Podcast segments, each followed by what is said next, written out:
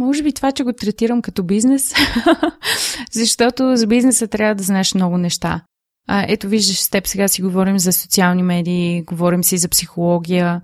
Това са неща, които аз съм учила доста през годините, наблягала съм, ходила съм на допълнителни курсове, за това, за мога да разбера клиента. И честно казано, от искрено любопитство към логиката на, на човека срещу мен. Не само като клиент, не само като потребител, ми аз просто буквално искам да знам повече за теб, повече за това какво си мислиш, повече за това какво те вълнува и не искам да го знам, защото правя примерно някакво изследване или нещо такова. Просто ми е любопитно. Искам да знам при теб как са нещата и не искам да ги знам, за да хода да кажа след това на някой или да се подигравам или нещо такова.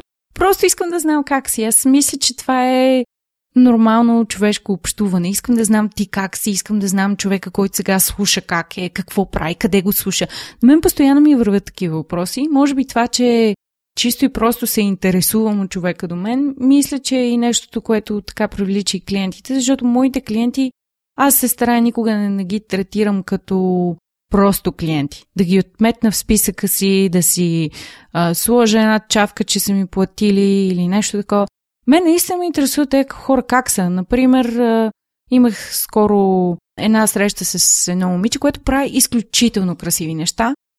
Както и да е, работата не ни се получи с нея заради ценови разлики. Но мен въпреки това супер много ме вълнува докъде е в момента работата. Съвсем сериозно и честно. Просто ме вълнува. Няма значение, че така и не съм успяла да снимам с нея. Просто ме вълнува. това е.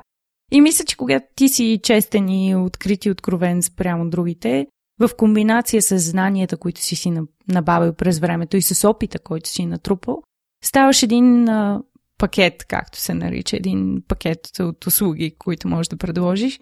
И често пъти в а, разговори, например, с клиенти, без значение дали е конкретно с клиента или, например, с клиента и рекламна агенция, хубавото е, че за себе си аз го виждам и това, което смятам, че и те оценяват е, че аз много се задълбавам и в рекламната част, и в частта с разпространението и мога да съм много полезна и там.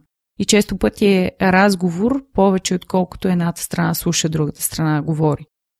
Плюс това съм много, много окей да, да приемам идеи. Не държа винаги да е моето. Аз не мисля, че моето мнение е меродавно. Мисля, че всеки с опита си има някакъв инпут в цялата ситуация, което може да помогне и да надгради. Защото цялата идея е това да, да надграждаме.